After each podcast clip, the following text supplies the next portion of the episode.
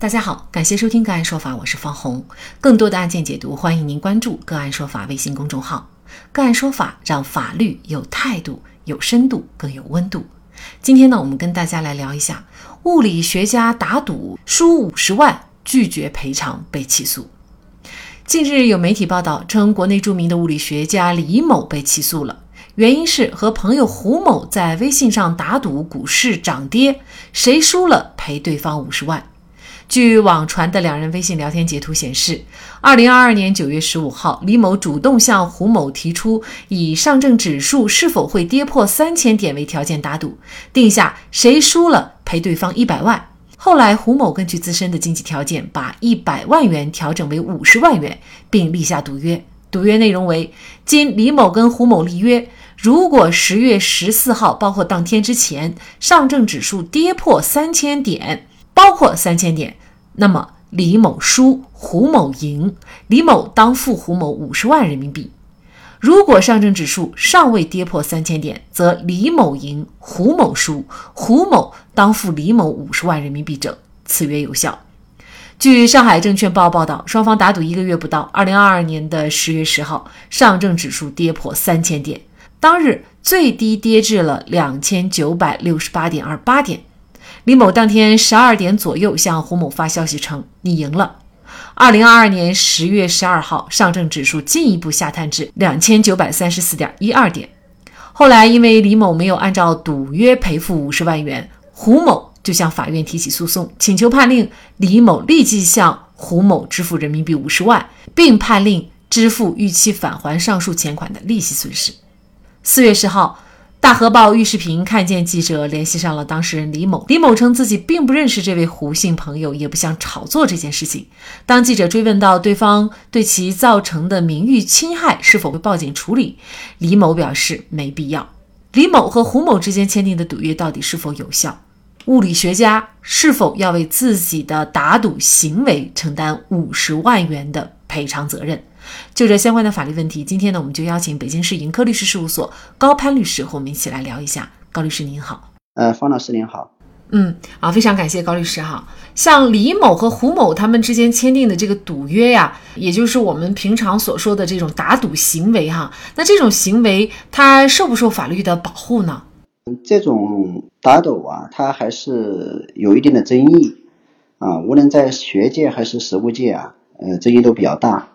有的人认为呢，这个民间的打赌行为啊，它属于一种赌博的行为，而赌博呢是被法律所禁止的，故这个打赌呢，它是违反了法律和公序良俗，因而是无效的。也有人认为打赌不是赌博，它是双方的真实意思表示，并且没有违反强制性的法律规定，因而是有效的。那您觉得这个打赌和赌博的区别主要是什么呢？呃，打赌和赌博的区别主要是在现实的生活中啊，这个打赌它一般的这个它所涉及的债务啊，它可以视为是种自然的债务，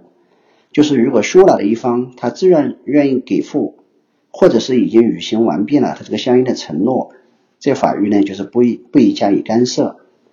啊。如果输了的一方他还没有给付，或者说他拒绝给付的话，那么赢了的一方起诉到法院，可能法律不会被支持。啊，因此呢，对这种行为虽然可以不被认定为赌博，但是法律也不加以鼓励。那其实我们了解的就是一些明星哈，他会还有一些这种企业家啊，做大了以后呢，他会经常做一个对赌协议。那这个对赌协议为什么又是有效的呢？呃，对赌协议它实际上它准确应该被称呼为一个估值调整机制。呃，它这个是对投资者啊，根据企业的实际经营状况，对投投资的条件加以限制。投资方对企业的真实运营情况，他不能完全了解，因而呢，需要企业的实际控制人对投资方做出一定的保障承诺，在对企业未来的经营效益不确定的情况下，按企业来它的实际经营情况啊，来决定它的投资以及对价。对赌协议的产生一方，他作为投资方，他为了投资安全，他实际上这是为了保护他；另外一方呢，他是对目标公司的经营状况啊，起到一个充分的激励作用。这个他根据我们的民法典的一百四十三条的规定，它是有效的。呃，因为民法典一百四十三条它规定的有效的条件是，首先这个行为人他具有相应的民事行为能力。第二呢是这个意思表示真实。第三呢是不违反法律、行政法规的强制性规定，不违反公序良俗。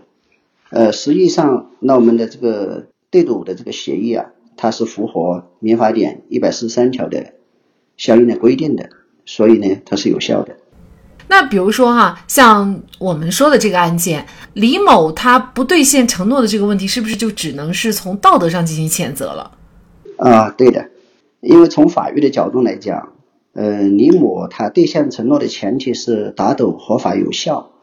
由于打赌行为本身存在争议，特别是对于是否属于赌博的范畴存在比较大的争议啊，所以呢，他不宜认定为他必须要承担打赌的相应的损失。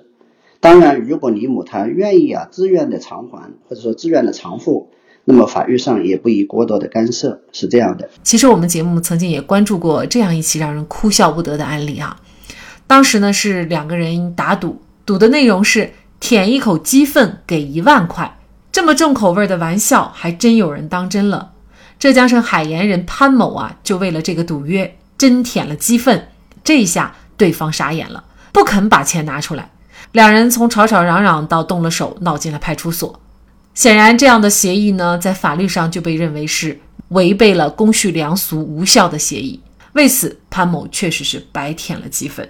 那么具体案情呢？大家可以在我们个案说法的公众号搜索“打赌”，就可以找到这期节目。好，在这里再一次感谢北京市盈科律师事务所高攀律师。那更多的案件解读，欢迎大家关注我们个案说法的微信公众号。另外，您有一些法律问题需要咨询，都欢迎您添加幺五九七四八二七四六七。这部手机号的微信号向我们进行咨询，我们会将您的问题转给我们专业资深的律师进行解答。好，感谢您的收听，我们下期节目再见。